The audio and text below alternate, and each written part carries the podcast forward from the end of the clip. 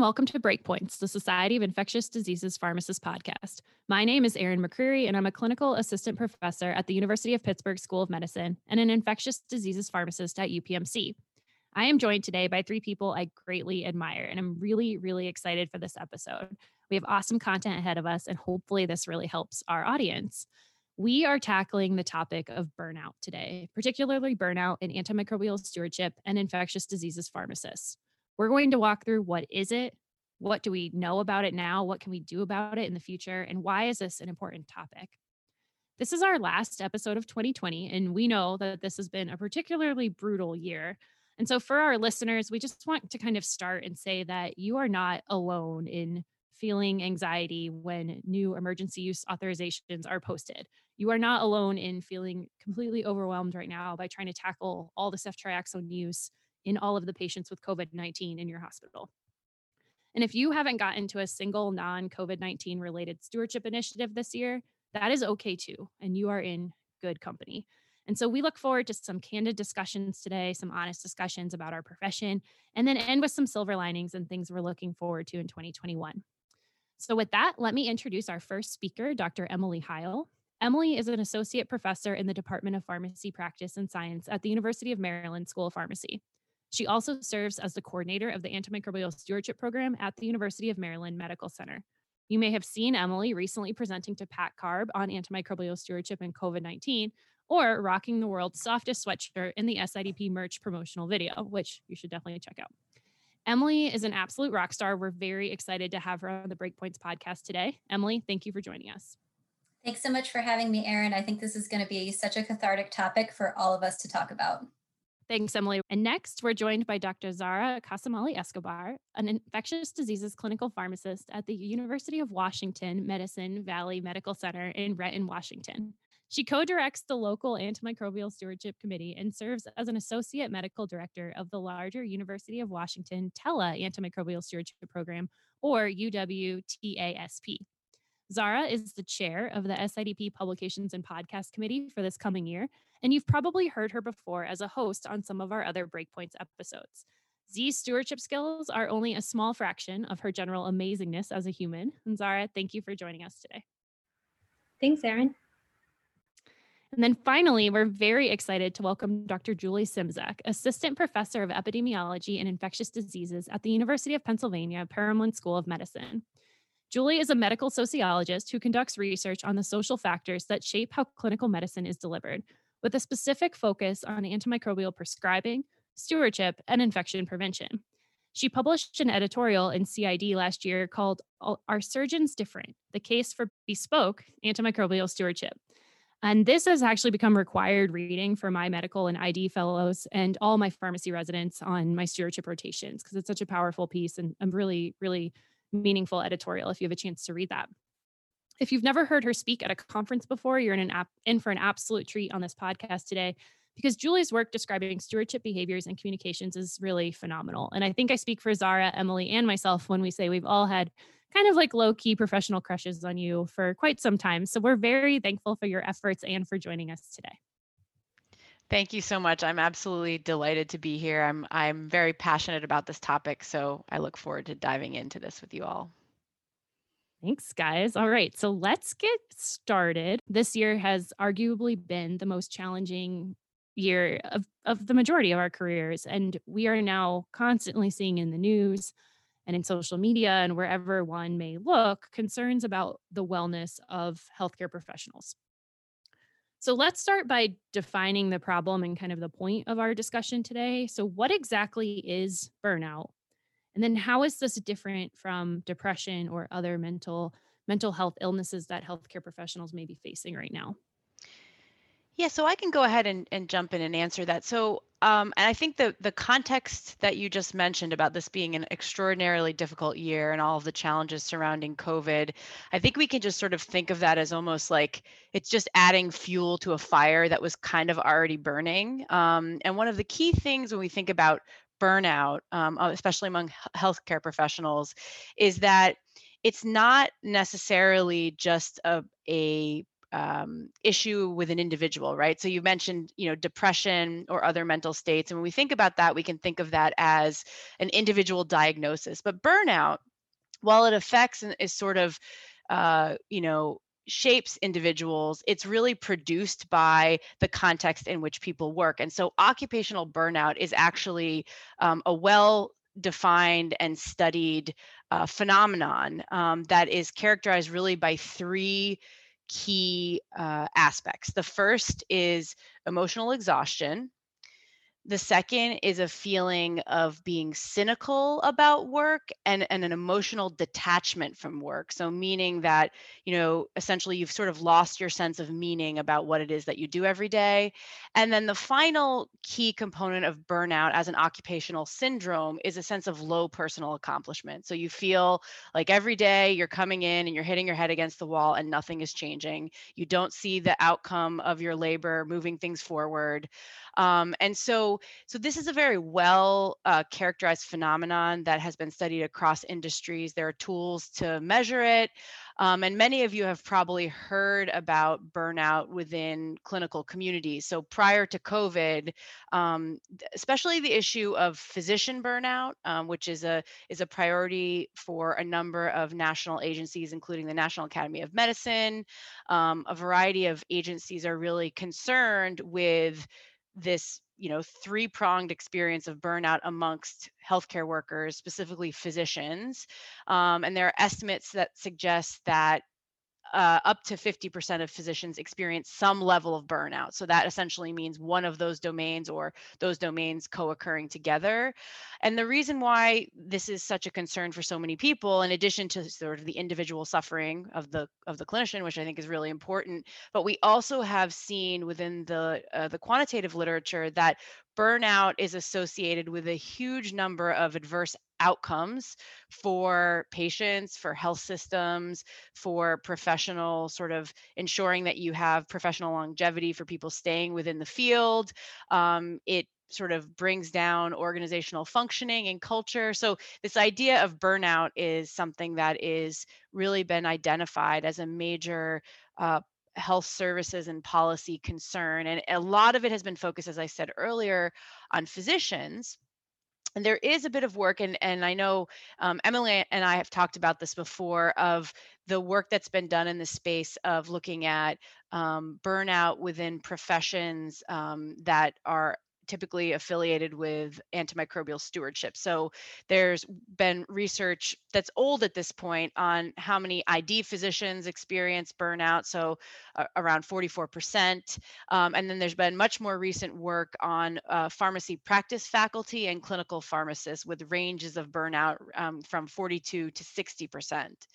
Um, so, so it is a phenomenon that is really experienced by the individual, but as we'll talk about a little bit more later, is produced by a whole set of factors around the individual. Yeah, thanks for that insight and that definition. I know um, we've talked about this before with that was on the podcast now and, and throughout our SIDP members, and that I mean, antimicrobial stewardship is spending a lot of your day calling and giving unsolicited advice when you really boil it down.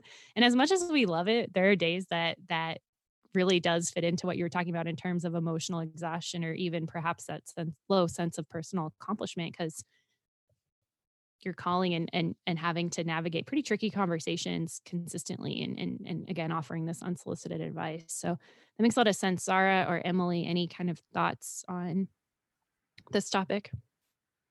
I, I totally agree with that in, in, in that idea of, you know, there's certain people that are on service and you see that they've prescribed something and you have an opinion about it and you think to yourself, do I really want to engage in this conversation today? And I think um, there's certain mental states for me when I'm like, yeah, absolutely. I feel empowered. I feel motivated. And then there's certain days when I think, no, I think I'm just going to work on IV to PO conversions instead. And I don't, I'm just going to tiptoe back from that. And so I can totally feel what you're saying, Julie, on my day to day work of how that actually manifests. And I think that, you know, I really do feel that it's such a systemic issue. I mean, I know personally for me, I was in a full time stewardship role for the first five years of my career. And I just got so tired of it. I started stepping back from making those calls with an alarming frequency that just made me not as effective at my job. And I realized like I need to change things up. And so I went into academia where I still do stewardship, but it's not my only hat and really helped me to take that step back that I needed. But I feel like when you look around at kind of the landscape of people that are doing um, to use Jason Pogue's favorite term, boots on the ground, daily stewardship. It's a lot of younger new practitioners, and you don't necessarily see um, people that are running stewardship programs that are in the mid to late terms of their career. And it makes you wonder why not. And um, I heard once at a meeting a physician describe stewardship pharmacists as young residency grads that will come out of residency feeling gung ho and ready to save the world, burn out and go to industry within five years.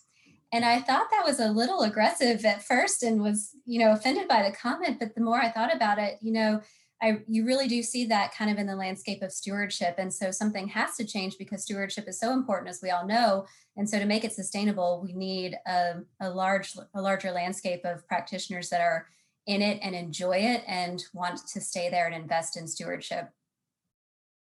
Yeah, Emily, I think those are all really excellent points. I know I definitely see that in even myself. When I first graduated, I was like getting alerts 24 7 for a positive blood culture initiative. And I remember telling Ryan Shields that there was going, never going to be a way I could sleep on a weekend if I got a new blood culture alert and we had to do this 24 7. And he just kind of laughed at me and was like, we'll see how, how long you last with that. And it's, and it's true. You have to set boundaries and you have to kind of you know incorporate different aspects into your job. So those are really important points that all of you brought up. Let's discuss more specifically then causes of burnout if we can kind of pinpoint some of those and discuss how we see them in our practice how we recognize them what to do about them yeah, absolutely. So, just sort of bouncing off what others have said and what you just said about sort of feeling like you're very overwhelmed. We know, you know, again, across occupational groups that the leading drivers of burnout are things that will be very familiar to a lot of stewards, or at least their their subjective experience of their work is excessive workload.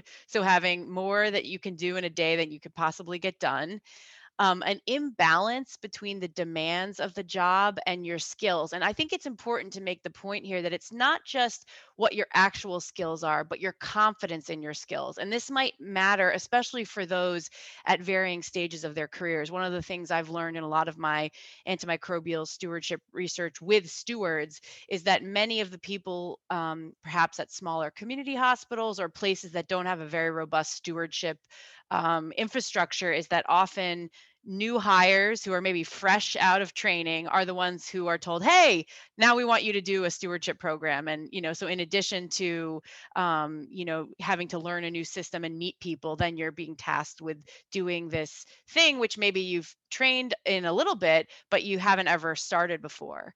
Um, so that balance a lack of balance between what the job is demanding of you and your skills either perceived or actual a lack of job control. So you mentioned blood culture result alerts, right? So this idea that we all live in an electronic stew where things are like going past our face at all times and trying to keep up with all the notifications, right? But if you exist in an environment that's electronically mediated and you have things that are just coming at you from all sides, you pager, text, this, that, and the other, and you don't really have a control over the flow of inputs, that becomes very overwhelming and it compounds all these other issues. And then finally, just a feeling of of stress at work. And and I I made the point earlier and I want to keep making the point because I think there's often at first glance it's like well you know health working in healthcare is stressful. You just have to pull yourself up by your bootstraps. There goes the the boots metaphor again um, and you know try to as an individual just toughen up. Like we've all gone through hard stuff right?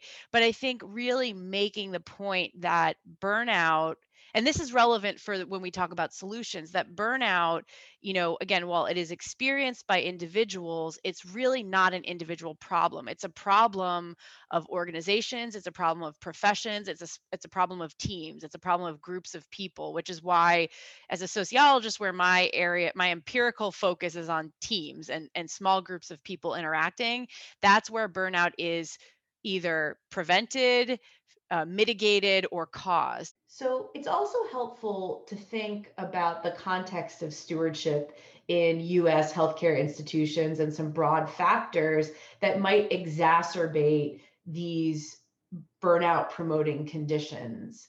Um, the first is an increased demand for stewardship in US healthcare institutions. So we know that over the past five to 10 years, there has been growing attention paid to this issue, an increase in regulatory pressures to demonstrate that um, uh, an institution has stewardship in place, uh, docu- documentation of stewardship activities, right? And all of this is great. Um, unfortunately, however, in many cases, uh, the institutions have not increased the resources, particularly personnel resources, to do this work. So, what you find in many places is that there are individuals who are taking on stewardship roles and responsibilities in addition to other obligations that they have going on. And this really um, contributes to this overwhelming workload, this increased feeling of stress. Um, we already mentioned earlier this idea of giving people advice that they didn't ask for. We'll talk a little bit later about the unique emotional, social, and cultural uh, factors that surround antimicrobial stewardship work that might uniquely contribute to burnout. And then finally, information technology challenges. And so we know in the larger burnout literature within medicine that one of the key drivers of burnout actually is poorly working information technology infrastructure. And so, certainly, healthcare IT has the potential to make everything more efficient, to help uh, reduce errors that are made in communication. But we know that it's often imperfect. Either it's imperfectly implemented or it has design issues that make it actually harder to get work done. Um, but it, it, I would be remiss if I didn't mention IT challenges because uh, stewardship is is really built on the backs of IT systems in that IT systems that generate data, that identify um, information that is actionable at the right time and communicate it clearly. Um, and so this is something that I'd be really curious to hear what everyone's experiences are related to IT and whether it has sort of helped or hindered uh, antimicrobial stewardship workflow the IT topic is such an interesting thing you break up because I feel like IT can be so beneficial for stewardship, but it also is a double edged sword because if you have inadequate infrastructure or support, it can also be your biggest enemy. So, I mean, for example, at our institution, we went basically dark with stewardship data for three years after we transitioned to a new electronic medical record, during which time we had zero access to antibiotic utilization reports and a lot of the longitudinal data that stewardship programs rely on to identify problem spots and not only areas that you need to target for stewardship intervention, but also stewardship successes and things where areas where things are wor- working well. Um, and even now that we have those reports back, we actually have very little support on the data analytics side. And so we're constantly processing all this data through Excels and just trying to kind of crunch numbers ourselves. And while um, you know, we're trying to get some postgraduate training in this, and I'm lucky to work with a stewardship team that's very interested in some of the number crunching aspects of it. At the end of the day, none of us are technically experts or trained in this, and we don't really have the support there yet. This is an expectation of our job. Um, and then I think also on the flip side, thinking about some of the day to day aspects of stewardship, you know, if you are in a program that has very limited IT resources, um, that can really impact your ability to be efficient um, to identify patients where you're most likely to have inter, uh, you know make an intervention or have an impact. Um, and on the flip side it might also really limit your ability to hardwire some solutions as well because i think one of the things that we can do not to jump ahead to solutions we'll get to that down the road but one of the things we can do to improve um, some of the burnout and stewardship is to hardwire a lot of what we do on the day-to-day basis into our electronic medical direct record so that we're not so reliant on stewards to be making some of these interventions when we can just get prescribers to make the best choice um, from the moment they're putting in their orders. Yeah, I, I agree. And I would also add that um, part of the IT solutions are to ensure continuity from person to person, right? And so if you don't have a set communication that's ideally built into your electronic medical record system where someone can go in and see what's been done, then people are duplicating work or giving conflicting recommendations to prescribers which has a problematic situation where they're like, well, so and so told me to do this, and um, it just lowers the the reliability and the confidence people have in your own program, and or if, if that's happening, then they say, okay, fine, then only do what Zahra says to do, for example, and then all the work is on my shoulders because there's no way for me to transfer it to my colleagues, which um, is a problem in and of itself too. That is actually a fascinating point on multiple levels what you just said there in terms of you know the technology not only imp- like increasing efficiency and also communication for sort of having it be shared across the whole stewardship team but also the perception of prescribers of the credibility of what you're telling them to do. And i think IT can either facilitate that or if when it makes people's lives easier and it makes sense or it can actually end up becoming an impediment because then people are doubting what you're telling them and there's all these inefficiencies and miscommunication and you know a, a project i'm finishing up the write up on right now on clinical basically how do you get prescribers to trust clinical decision support technologies? And one of the major areas is this lack of trust that the CDSS clinical decision support systems are updated or reflective. It's like they want to trust the automation but if they don't trust where it comes from or who's behind building it it actually causes clinicians to be less likely to accept that work. So I think that that's just a really excellent point about how technology is complicated because it can certainly make everyone's lives easier and more efficient and sort of get us focused on the meat, but we have to implement it with great care because the unintended negative consequences of these kinds of hiccups are not just like, oh, yeah, we've got to deal with a frustrating tech thing, but then it's all about branding in a way and like how do people think about stewardship? So that's a great point. Yeah, I agree. And I think also, uh, Julie, just something you said earlier, I think for me, IT, other than agreeing with everything Emily and Zahra have pointed out, speaks to the larger fact that this is a system problem. Um, I hate the word resiliency, uh, is another tangent. That could be a whole podcast on its own. But I think taking the individual and telling them they need to essentially toughen up, like you said, um, is is just completely flawed logic in medicine. And that's not to say that healthcare providers shouldn't have a degree of resiliency or to be resilient, because that is an important character trait. But to solve a system problem by trying to fix an individual or even implying that it's the individual's problem is is the problem um, and and to not offer you can't just help one person you have to fix the system or you'll never truly fix it and so to me that's what it is with all of the caveats that it can be a blessing and a curse. But to me, it's more just thinking programmatically about how do we solve a lot of these problems to make everyone working within this system more effective and, and happier in their in their positions i think the communication piece is is huge in that in terms of handoffs we i will say that's probably the biggest struggle of our stewardship programs are what you talked about in that it's so it's not so inefficient. We've made a lot of tremendous strides, but we still lack that like really concise communication when one person's looking at a patient one day and the next person, the next patient is looked at by a different person. There's still no good way in the electronic health record to kind of say like, "Hey, I paged this doctor already. Like, chill on this," um, and that uh, across our team can cause some frustrations that are really unnecessary because we're all just trying to do good work. So, completely agree. Okay. So these are all really great points. I want us to get into specifically more specific examples with burnout in antimicrobial stewards and the particular challenges they face. But before we do that, I do want to pause for a brief word from our sponsors. So, this episode of Breakpoints was sponsored by the team at Sanford Guide.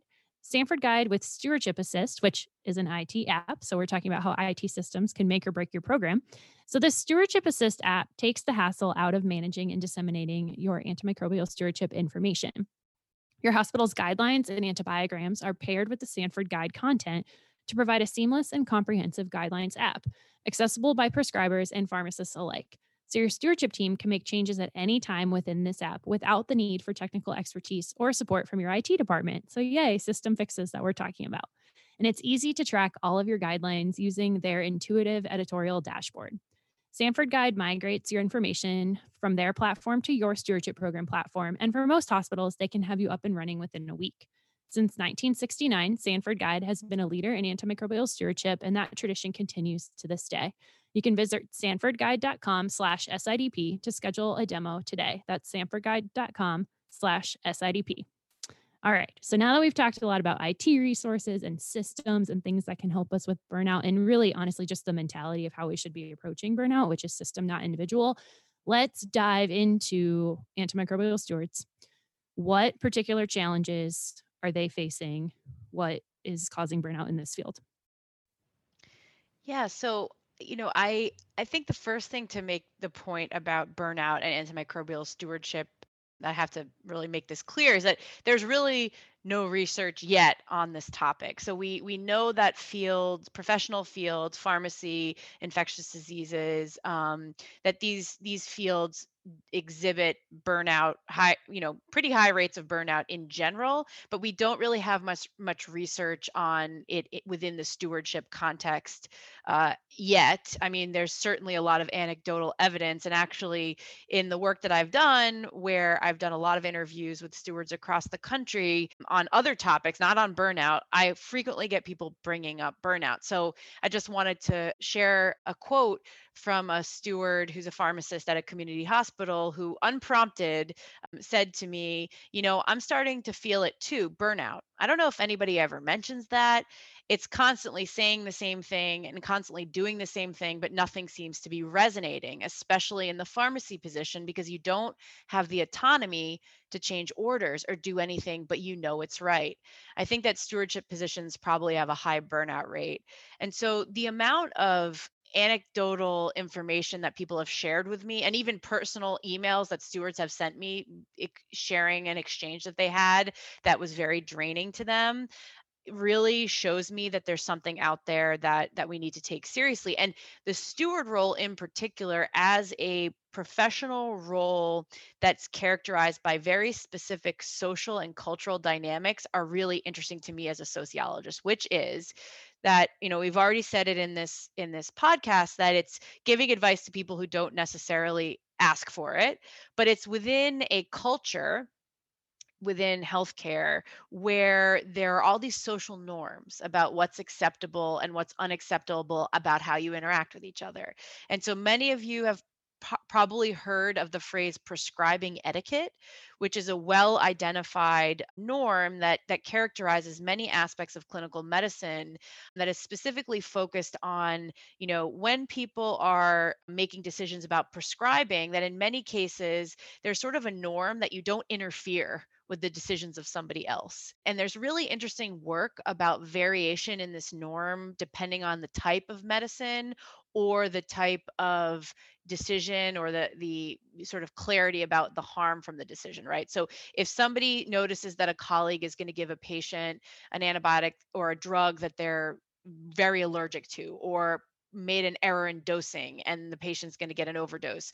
Those are the kinds of prescribing problems that are okay to speak up to each other about. But when it become when it becomes about sort of prescribing decisions which are either in the gray area or which people are sort of unclear about what's really truly appropriate, then it becomes a socially sanctioned thing to like correct people.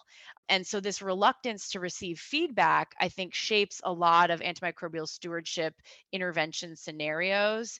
And, you know, we see within particularly in academic settings or even in community settings where there's kind of a, a clear hierarchy that that's another element to this is that you know there is a sort of a pecking order that is implicit in the way that medicine is organized and and stewards you know who may be from a different professional group or newer to the hospital. There's a strong feeling of trepidation about like going and telling the you know chief of orthopedic surgery who wants to like sprinkle antibiotic powder everywhere that that's probably not a good idea but that's their like magical pixie dust that they're superstitious about their operations and even though there's no evidence like who are you to tell me not to do this right? And then the final piece of this and I, i've talked about this a lot is that there is a emotional driver for why uh, prescribers use antibiotics. So it's not just what the guidelines tell you, it's not how beautiful the evidence is, how robust the evidence is. It's that sick patient sitting in front of you with their family that maybe you know them very well and you just want to throw the kitchen sink at them because they are so stinking sick and you want to help them. And as much as we've developed the most intricate decision support algorithms and the evidence is getting better and better, the pull of those social relationships up against the guidelines or the evidence based practice, like you can just sort of see how that becomes a tense interaction. And even though, like, many prescribers are able to get past that, it still makes the interaction on the steward's part, who may not know that patient, may not be at the bedside, may not even be in the same building, and that you have to have that interaction with somebody who is is in the thick of it emotionally and like navigating that is a draining thing. And I'd be curious for any of the stewards on this podcast, like what your experiences have been like with navigating that emotional aspect of prescribers. Julie, I think what you just said resonated a lot with, you know, the my least favorite term in the world, and that is antibiotic police. Like I want to abolish the term antibiotic police forever, but that's sometimes what you feel like when you're coming at people with your unsolicited advice or you know your opinion about how the anxiolytics that they've started for the patients which are really the anxiolytics for themselves and not the antibiotics they started may not be necessary and it reminds me of a, a coffee mug that Aaron and I saw online recently that it was like meant for stewards and it said, give me the carbapenems and nobody gets hurt. And we first were laughing about that. We're like, oh, that's so cute. And then we were like, wait, no, that's awful. That just perpetuates the stereotype that stewards are just the police officers that are trying to take something away from the prescribers. And that's not really the intent of what we do at all. And just gets back to this at the end of the day, desperate need for culture change and stewardship and how we're perceived externally. I personally find that to be one of my biggest drivers of why I find this profession a little bit exhausting because no one signed up to be a peer police officer. I don't think any of us went into infectious diseases and stewardship thinking like that's going to be fun. I think Emily what you're saying there is another just ties back again to our system fixes is that when we de-escalate meropenem to cefazolin, we don't have to explain that to anyone. We don't have to justify that. We don't even have to do anything because we look at carbapenem days of therapy on the back end if you have appropriate data reporting in your program hopefully you do and you're able to pull that data. But you know you just like make the intervention everyone like applauds you because they think that's what you're supposed to do and you move on. If you escalate someone on meropenem to ceftaz because they have an ndm or something like that and you need combo therapy and you have to put them on three drugs and one of them costs a lot of money we have to like justify that. I at least we have to immediately kind of file like why this patient's on a novel agent why you're spending money on it was it appropriate? And so like there's more work involved in in escalating therapy to to some degree like to some mental degree you have you know you have to justify why patients are on drugs that cost more. And that's also exhausting because escalating therapy is the most important thing that we do a lot of the time it, comes with a personal reward for like 40 seconds. You feel really good about that. And you're like, yes, I got them on active therapy and I caught that, whatever, what have you. But then the downstream effect of using those drugs is like way more consequential than what we think we're supposed to be doing in terms of de escalation. I, I want to follow up on that and something that Emily said about uh, the, well, the antibiotic police label, which is very, very common and also I agree very problematic. And then what Aaron said there about sort of the subjective. So I, you know, I'm interested in studying stewards to know about their experience with their work. And so what does it feel like to be in a particular professional role? What are the interactions that one has? And you just made a great point about like when you have wins in stewardship you you might be happy for like a minute and then you move on to something else. But when you have those frustrating moments or those tense interactions those memories stick with you a lot longer. And one of the really fascinating aspects of one of my studies that I've I'm currently writing up on communication and stewardship and how stewards sort of interact with prescribers and the interactional strategies they use is actually eh, a, a finding that a lot of people adopt the antibiotic police mentality even if they don't know it and that some of the most successful stewards who are good at communication are like i actively have to work against that. So i just wanted to share an excerpt from an interview that i did with an icu based pharmacist who worked at an academic medical center wasn't actually a steward pharmacist but worked closely with the stewardship team and so we we interviewed them for part of one of our studies. And they said this to me I've noticed something when I've been rounding with the teams. So, our ID pharmacists are part of the antimicrobial stewardship team and rotate on and off. One week, they'll be doing stewardship. The next week, they're on service rounding with the team. And there will be physicians that see these pharmacists rounding with the team and they'll see them approaching and they're like, oh no, what did I do wrong? And the ID pharmacist says immediately, oh, I'm not doing stewardship. I'm on inpatient service or we're not coming after you.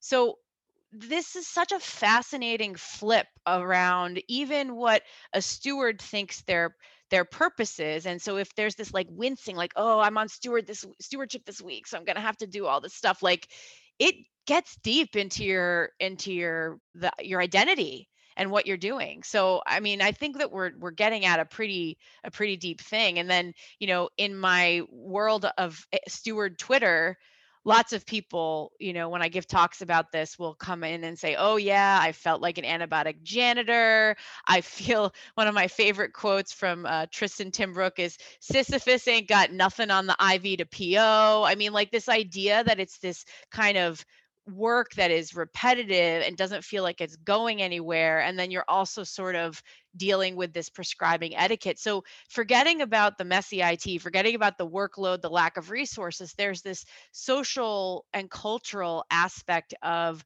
stewardship as a as a patient safety and quality improvement intervention that has to contend with all of these cultural things that frankly affect every effort to change care. So whether you're talking about infection prevention, hand hygiene, like, you know, these are all cultural things that shape our ability to, to to make these interventions. And i think it's important to notice that and to make that a point when we talk about why does this happen and how might we help support stewards.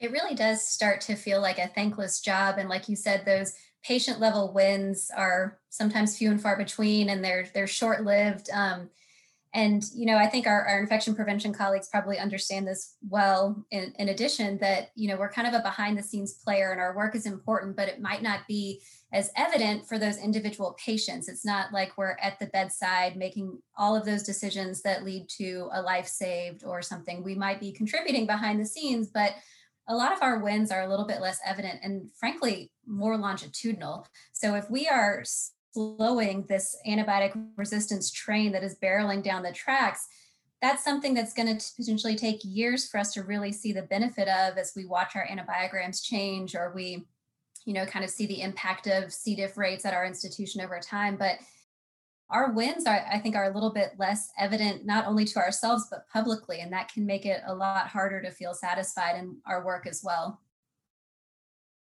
Yeah, I think that's such an important point. This idea that, you know, success is the prevention of something, or as you said, this very long term, you know, epidemiologic goal that we all know is very important in the aggregate but maybe in the moment i mean when you think about the things that are happening within Eh, within medicine and the sort of symbolism we put around heroic actions which are often like we intervened and fixed the thing versus we we held back on something such that this you know terrible outcome didn't happen but nobody sees that.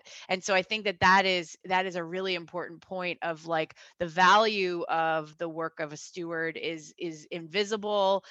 It's harder to articulate to others and you know and that's important not only for for sort of getting others on board but for your own internal feelings of like why am i even doing this? And it goes all the way back to like you know a sense of accomplishment like are you achieving anything? If you can't see the out the impact it can be hard to access that quickly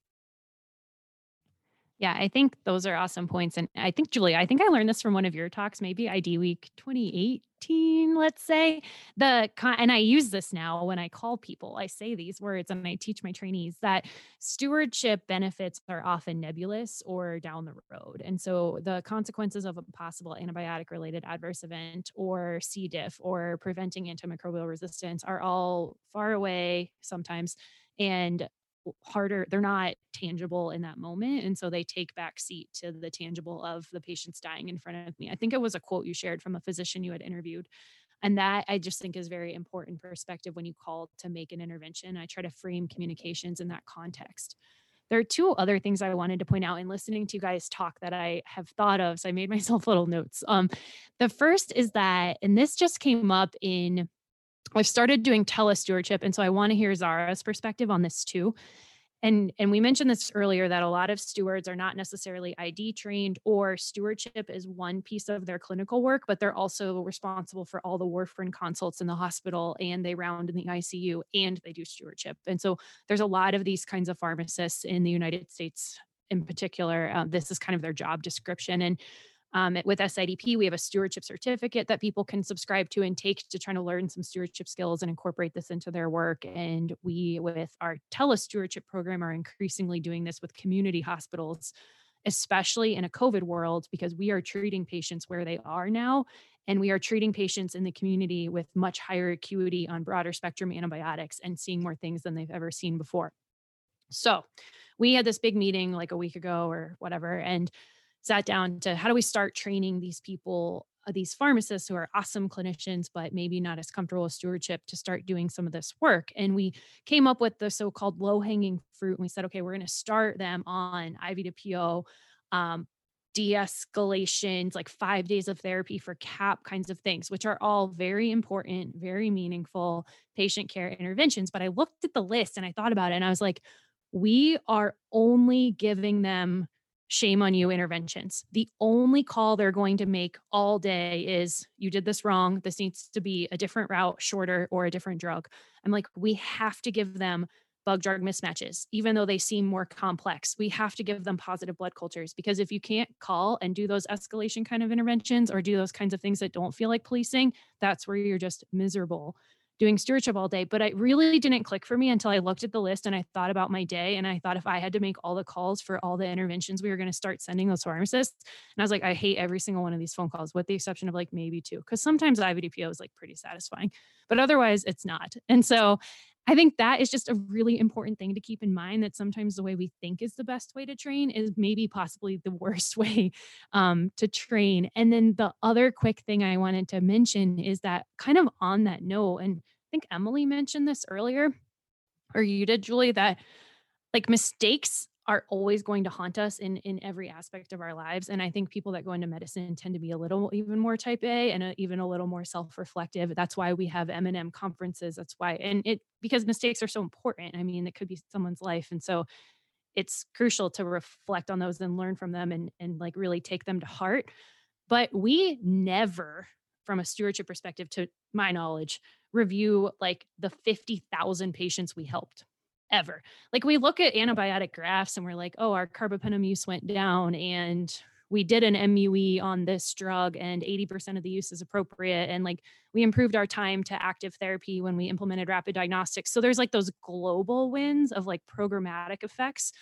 But we don't often in medicine take a year's worth of patients that we successfully discharged with bacteremia on oral therapy and look at their successful outcomes unless we're doing a targeted data analysis and hoping to publish that or something like that. We don't just look at our day to day work and say, wow, these stewardship interventions, whether they be IV to PO or whatnot, look at the individual patient level meaningful impact you had from all of these positive interventions you make all day long we really tend to focus on that one patient that potentially was harmed. And so that can also contribute to this systematic structural approach to how we think about our work and possibly feeling burnout. That's such a good point. And and in fact, I'm always I live in fear that I'm going to be like the first person cut in the hospital. And so you're always preparing for how am I justifying my existence? And so I, on a regular basis, or as much as my director of pharmacy will put up with it, will like catalog here are the accomplishments I've done this year. Like, here are the things that I've done that are wins. And I learned this from, um, I think it was Dan Uslan at UCLA when I used to work down there, that they would actually put in a couple of vignettes. These are people who were discharged from the hospital. We found out that they had an ESBL bacteremia, but they were sent out on something that wouldn't treat them. And we called them and we caught it. Things like that that really, really make a huge difference for those patients. You know, if you've ever even been a patient yourself, you realize all the, the things that we think are minutia, these day-to-day things that you're talking about, Erin, are incredibly important. They make that such a huge difference. I mean, I'm, I'm definitely haunted by my mistakes too, but it's mentally exhausting to ruminate on them And so, you know, coming up with a systematic way, it even feels good to put those lists together or a PowerPoint of things that you've done that you're like, oh, I did something and I'm happy about this. I'm proud of this. And I'm going to share it with my boss just to justify my position and to show that we're doing good work. And, I think that there's an additional uh, function of that kind of sort of identifying wins is, that it, it, to getting back to burnout is that it really again infuses meaning into the work and so I think that, you know, this idea of haunt, you both of you have sort of used the word haunt, like to be haunted by something that is missed or, un, you know, I have physicians talk all the time about like, oh, the patient I undertreated, I have nightmares about that. And it actually turns out that for many of them, they've never had that experience. They just heard a story of somebody else missing a patient's, you know, and the patient goes into septic shock. Like the storytelling it's also my bread and butter. I study stories as data, but I also think stories have a really powerful effect on helping us make meaning of numbers. And so you mentioned sort of telling the story of the patient even if you know the outcome is that nothing happened to them but like hey consider you know mrs so and so and this was the situation and this was her family and like you know she did much better like i feel that that that trying to put some color into the stewardship numbers, which are about saving and reduction, but also showing how it's also the promotion of patient well-being by helping them avoid the devastation of, of C. diff and and avoid all kinds of negative consequences. That if we can find ways as leaders in stewardship to help tell those stories to our colleagues, that that not only helps us feel good, but it also like infuses meaning into our work, which is a key burnout, a function of burnout. Yeah, I think that's a, a great point, Julie. And I also think that not only is this data impactful for t- satisfaction within your teams, but we need to do a better job of sharing it externally because that will also help improve the buy in that we get from our customers. If you think about the prescribers we work with as our customers, I know an example that comes to mind for me. We kind of went gung ho anti fluoroquinolone for a while at our institution and saw a really dramatic drop in our use of fluoroquinolones and a beautiful corresponding decrease in our C. difficile rates. And I have these lovely graphs that line the two up together. And it really gave our stewardship team a nice sense of pride in our work. Um, but we didn't share that beyond the team. And, you know, it wasn't just us, it was also the prescribers listening to our recommendations, right? So we should have run those graphs all over the hospital and said, thank you for taking our advice. Thanks for understanding why we're so nutty about Cipro and like look at what we did as a group. And that way we're not so much the police, but we are your partners in patient care. And that's um, a regret I still have to this day that we didn't shout that data from the rooftops. And I think all stewardship programs could probably do a better job of making this seem like a team effort outside of the stewardship team proper to really in, increase the buy-in. So you know, as we start to move into how do we fix this burnout problem, I know that that's an example that comes to mind for me is, is how can we really engage our external customers in our outcomes so that they're invested in what we're doing as well. Yeah, I think that that's a really great point, Emily, in terms of, you know, because it is, and you, and I think customer is an interesting phrase. I, I've used end user before, but really you're on the same team. I think that's the other aspect of this too, is, is it's multiple decisions and brains go into these great outcomes. And so like finding ways to celebrate that is so important. But, you know, we're sort of moving now into how do we fix burnout. And before we get into really specific activities or ways that we can improve or reduce burnout for stewards, I, I think it's important to go back to the burnout literature, which again, as I mentioned, there's a huge amount of burnout literature in medicine in general, not so much in stewardship. And I do want to just touch base on what the literature says around different interventions on burnout because there's been a lot of interventions that have tried to reduce burnout and many of them track along both the individual level and the organizational level with frankly mixed evidence to support their effectiveness. So, individual kinds of interventions are things like meditation not knocking meditation i do it but i don't think that it's necessarily going to be the solution to all of these issues as we've made the point. This is really about organizations and systems teaching people coping skills um, teaching people how to communicate and then like more organizational resource level things. So so interventions around like changing how uh, clinical services are staffed trying to find ways to make work less overwhelming although that's that's pretty difficult to do in all settings. Teaching people how to work better as teams. There's even interventions of giving people snacks. Now i love a good snack but again these are really core socio-emotional issues that i don't know i'm hangry but that's not the full extent of things. And even providing workers with things like childcare and really ways to get at that more like work life balancey kind of a thing so i did i did want to just make the point that that those kinds of solutions are out there and they really track with this like individual versus organizational level but i know that with the experts on this call that there are a lot of high impact easy to make interventions that you can use as a steward right now and so i'd love to hear what some of those might be yeah, I, I, think that there are definitely things to just make life a little easier. And um, I think you hit it the nail on the head is that balance and being able to turn off is one of the number one things, I think, at least for me, because if it just goes on and on and on, like this pandemic has gone on and on and on, and you can't go anywhere and you can't go outside and you can't see your friends and you can't, like, this is very, very hard to turn it off. And especially if you're working from home and then there's no commute where where I used to think that my commute was like an annoyance,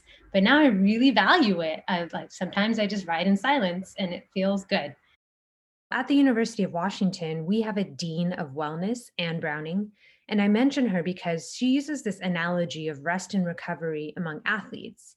Rest and recovery is an essential part of achieving peak performance among elite athletes, and that's recognized and it's valued how do we transfer that to our jobs? Well, one example is that when someone takes a day off or uses their vacation, we can congratulate them rather than shame them. And we can also not expect them to respond to emails or calls while they're off. That's a systems approach to protecting balance. You put in your away message, you have a backup person. And even if your work does not have this culture, you can help create it. Particularly if you have learners, you can create that culture for them. Let them prioritize attending their cousin's wedding over ID rounds on a Friday. Don't have them make up rotation days that they missed because they were interviewing for residencies or for jobs. We all have trade offs. You can't do everything, and we should teach our learners that they can't do everything. Lastly, I have some pharmacist minutia, my, a few little bones to pick that I think we can all implement now to really help mitigate some of that extra burden and burnout that we feel. So there's two of them. The first is really long emails where the main point is buried inside of them instead of the first line that I read. When I write an email, which I can write some pretty long emails, I'll be real, but I start off with the bottom line or a too long didn't read line at the top of the email and then i write the whatever details i want to write.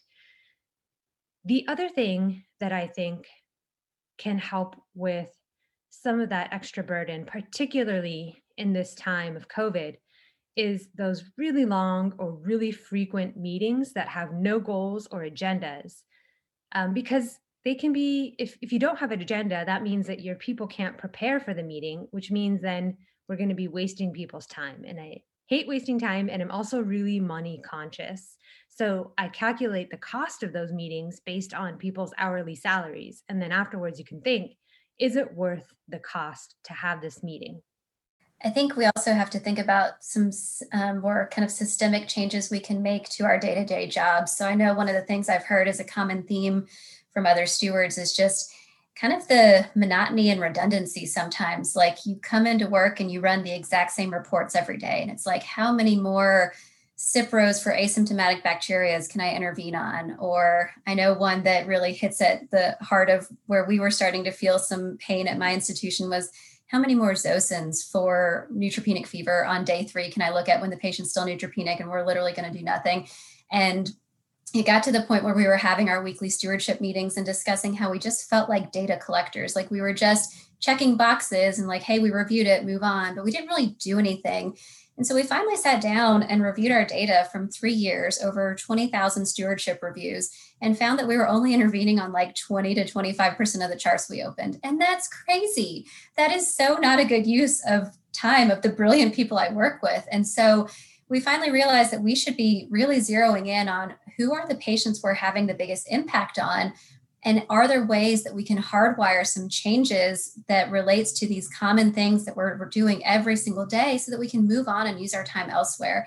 And so i think it's something that took me way too long to learn in stewardship and i hope other people can learn from that mistake that you should constantly be reinventing yourself and what you're doing and take the monotony out of stewardship. Like find problems solve them and move on, or at least change up what you're doing to try to maximize your efficiency and also optimize where you're really having the most bang for your buck. Um, because we're all smart people that can bring a lot to the table. But if we're just doing the same thing every single day, one, you're not going to like your job very much, but two, you're also really missing opportunities to have a bigger impact. Yeah, and just to follow up on that, you know, what you both talked about there of sort of improve it's almost like you're you're improving the focus on work that's going to be feel the most meaningful and sort of be the highest impact given the skill set of the in- individuals who are doing the work. And so I mentioned earlier that a major driver of burnout is the imbalance between the demands of your job and your skills. And in, when I framed that in the first place. I was talking about people who maybe feel like they don't have the skills to meet the demand but it can also be the contrary where you have the demands that are put on your time are way be- beneath your skill set and feel like they're sort of boring or not stimulating and that you know trying to minimize the amount of work that that it has that mismatch um, is really important and it sounds like that's what you guys are sort of talking about about how you organize what you choose to work on you also bring up a good point about leveraging individual skill sets. And I will say that important caveat I'm at a large academic center where I have a pretty reasonably sized team. We certainly don't have as many pharmacists as CMS might recommend for stewardship, but I'm fortunate to not be like the lone soldier. And so I know that this might not work for all programs, but I do think it's important to sit with your team and kind of identify everyone's strengths. And that's something else that we didn't do a great job of until more recently, we have one person who is just a numbers phenom. They can crunch data. They're really good at those analytic things that we need for stewardship. And so we've now shifted some of their efforts more into the longitudinal project management and helping us with our data analytics and less into the day to day where maybe they were not as comfortable. And then we have another person that works on our team who's just really great at the communication aspects and um, you know, will not let interventions die and is that person that, you know, even on the roughest day will go and fight that battle against that Cipro and the asymptomatic bacteriuria. And so that person maybe was not as strong at some of the longitudinal aspects of the program. And so we finally sat down and said, you know, why are we giving us all the exact same role every day when we all bring different strengths to the table in terms of what we're best at? And so if you're fortunate enough to be in a situation where you do have some of that flexibility um, to change up what you do every day, you should absolutely do that and leverage the strengths of your team, even if that means um, kind of disseminating some of that work to other pharmacists you work with that don't carry the official stewardship role, but are in a position to make interventions uh, more efficiently or better than you can. Yeah, even none. I think something I'm trying to be cognizant of too, because I love infectious diseases and I, I would do it again if I went into it, but I don't, I did not realize in school and in residency and whatever how remarkably administrative antimicrobial stewardship is and infectious diseases is. And I, I know that all healthcare people deal with administrative burden in in some aspect. So I'm not to say that this isn't true of other specialties, but antimicrobial stewardship in particular carries just an unbelievable amount of data analysis, reporting, metrics, paperwork, joint commission, regulatory requirements. And these are not the strengths of, of a lot of people. And then conversely, they are the strengths of, of other people. And so if that's not your jam and you're the only stewardship pharmacist at your hospital and you do want to be calling on every single Cipro, then perhaps like asking for the support from either an administrative assistant for that matter or a admin like resident, if you have a residency training program, or someone in pharmacy administration that's like a clinical supervisor, they've kind of moved up and out into into more of that role, um, and teaching them what they need to know about the clinical pieces, but letting them kind of put together that joint commission binder. Or how can you bring in more people into your stewardship fold if your resources are limited and and those aren't your strengths, or that isn't what's bringing you joy in your job. Understanding that we all have to do things we don't want to do, um, but just because you're that point person for stewardship, that doesn't mean it's reasonable for you to do essentially like four different jobs. And the other thing is, I tell my trainees this too, and that I think ID, correct me if I'm wrong, guys, but I think ID is unique in that it's the only uh, specialty when you want to implement change. You have to get buy in from like, I don't know, 4,000 people um, in order to effectively implement that change. With infectious diseases, with exceptions, but I mean, it's like everyone talk about rolling out Vanco. Oh my God. Like I know Emily and I have had this conversation ad nauseum.